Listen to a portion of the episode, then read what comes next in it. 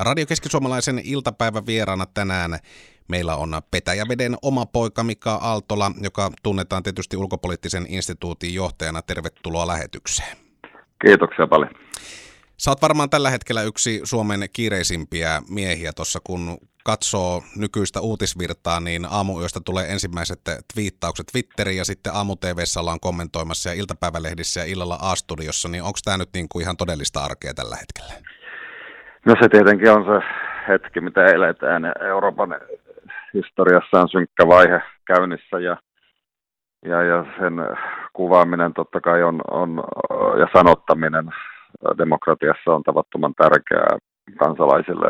Se vetää nöyräksi, mutta totta kai se on, on myös, myös rankkaa, mutta, mutta näitä sotia ja konflikteja ja iskuja ja, ja, ja negatiivisia asioita, sitä on, on, on, on tottunut sitä isoa kuvaa käsittelemään, eli, eli äh, siinä on, on, on nöyrä tehtävä ja, ja, ja demokraattinen velvollisuus äänestäjillehän se valta Suomessa kuuluu ja kansalle asioiden sanottaminen tavattoman tärkeää, ää, mutta tietenkin ää, poliittiset päätöksentekijät, jotka tällä hetkellä ää, tekee isoja prosesseja ja, ja, ja sorvaa agendoja ja, ja lentää kokoustamaan. Heidän, heidän kiireensä tietysti on, on suurempaa kuin oma kiireeni tämän asian suhteen, eli, eli, eli, eli kunnia niille, sille, jo, niille, joille se kuuluu, ja, ja totta kai sitten se hätä on, on, on, on ja kärsimys suurta siellä Ukrainassa, eli, eli he, he ottavat tämän niin kuin kehoillaan vastaan tämän, tämän kriisin, jota me täällä, täällä sitten iso kuvaa selvennämme. Mika Aaltola, sä otit kantaa, että varteen otettava skenaario on, että Venäjä voisi myöskin painostaa Suomea asiallisesti tulevaisuudessa. Avatko vähän tätä, että mihin, mihin tämä ajatus perustuu? No se yleensä tarkoittaa sodan eskalaatiopotentiaali, se, että sota leviää, niin, niin, niin se on aina suuri. Sota on, on vain osittain rationaalista siirtoja, sotilaiden siirtoja, iskuja ja, ja voimannäyttöä. Se, se on myös hyvin kiihkeä prosessi.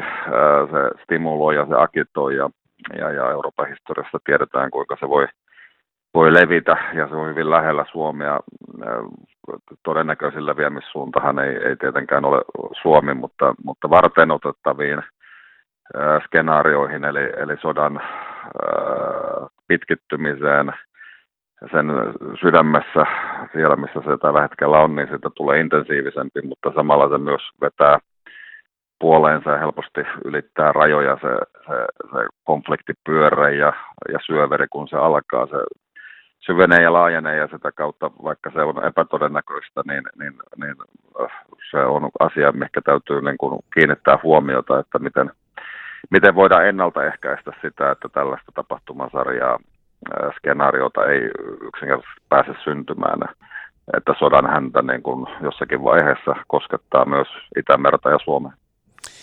Venäjän sotatoimet Ukrainassa alkoi jo 2014 Krimin niemimaalla. Silloin länsimaiden pakotteet ja ehkä toimenpiteet oli paljon miedompia tuon tilanteen suhteen. Miten arvioit, että yllättikö länsimaiden vahva linja ja pakotteet ja muu toiminta Venäjän ja Putinin?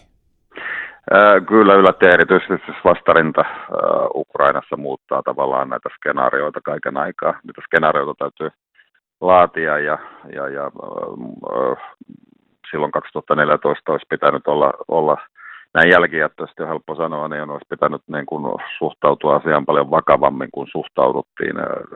Silloin se nähtiin jonain tämmöisenä Venäjän vastatoimena ja jollakin lailla jopa järjellisenä, mutta se oli etiäistä tällä, samoin kuin Georgia, Georgia 2008, eli emme havahdu, havahduimme poutasäältä liian myöhään ja tämänkin kautta on, on tärkeää näitä skenaarioita konkretisoida ihmisille.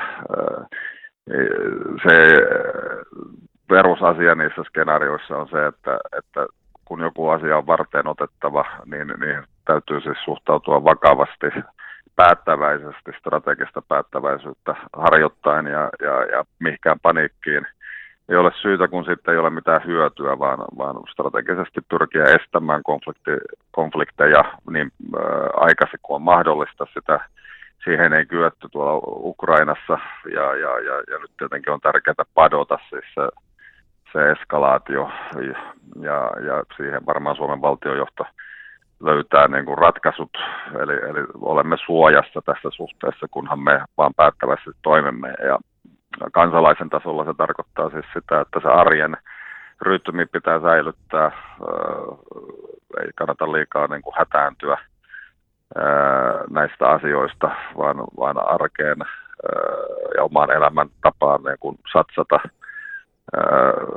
Se on, se on sitä, mikä on niin kuin tässä tilanteessa sitä strategista päättäväisyyttä, että me pidämme Suomen – toiminnassa ja Suomen suojassa ja valtiollisella tasolla se sitten tarkoittaa sitä, että teemme oikeita ratkaisuja ja kohotamme esimerkiksi Suomen puolustuskykyä, joka on, on tälläkin hetkellä mittava. Mika Aaltola, jos me mietitään tällä hetkellä Euroopan tilannetta, meillä on suurin pakolaiskriisi toisen maailmansodan jälkeen käsillä. Tuleeko Eurooppa olemaan enää entisensä tämän jälkeen?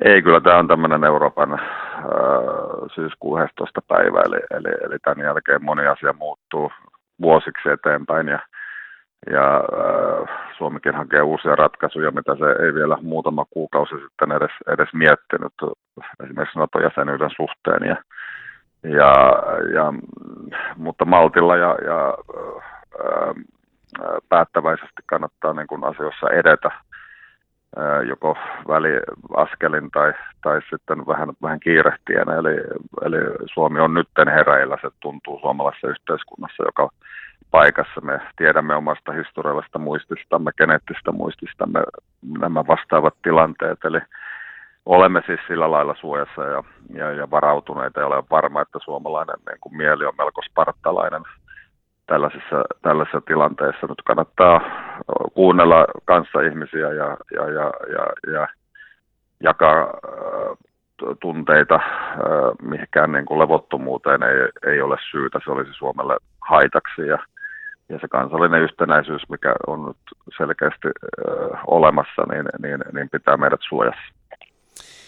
Näitä skenaarioita kun tehdään, niin yksi skenaario tietenkin on, mitä on syytä miettiä, miten tämä tilanne saadaan Ukrainassa päättymään. Mikä on, Mika Aaltola, sinun valistunut arvio siinä, mikä olisi paras lopputulema ja miten se olisi mahdollista saavuttaa?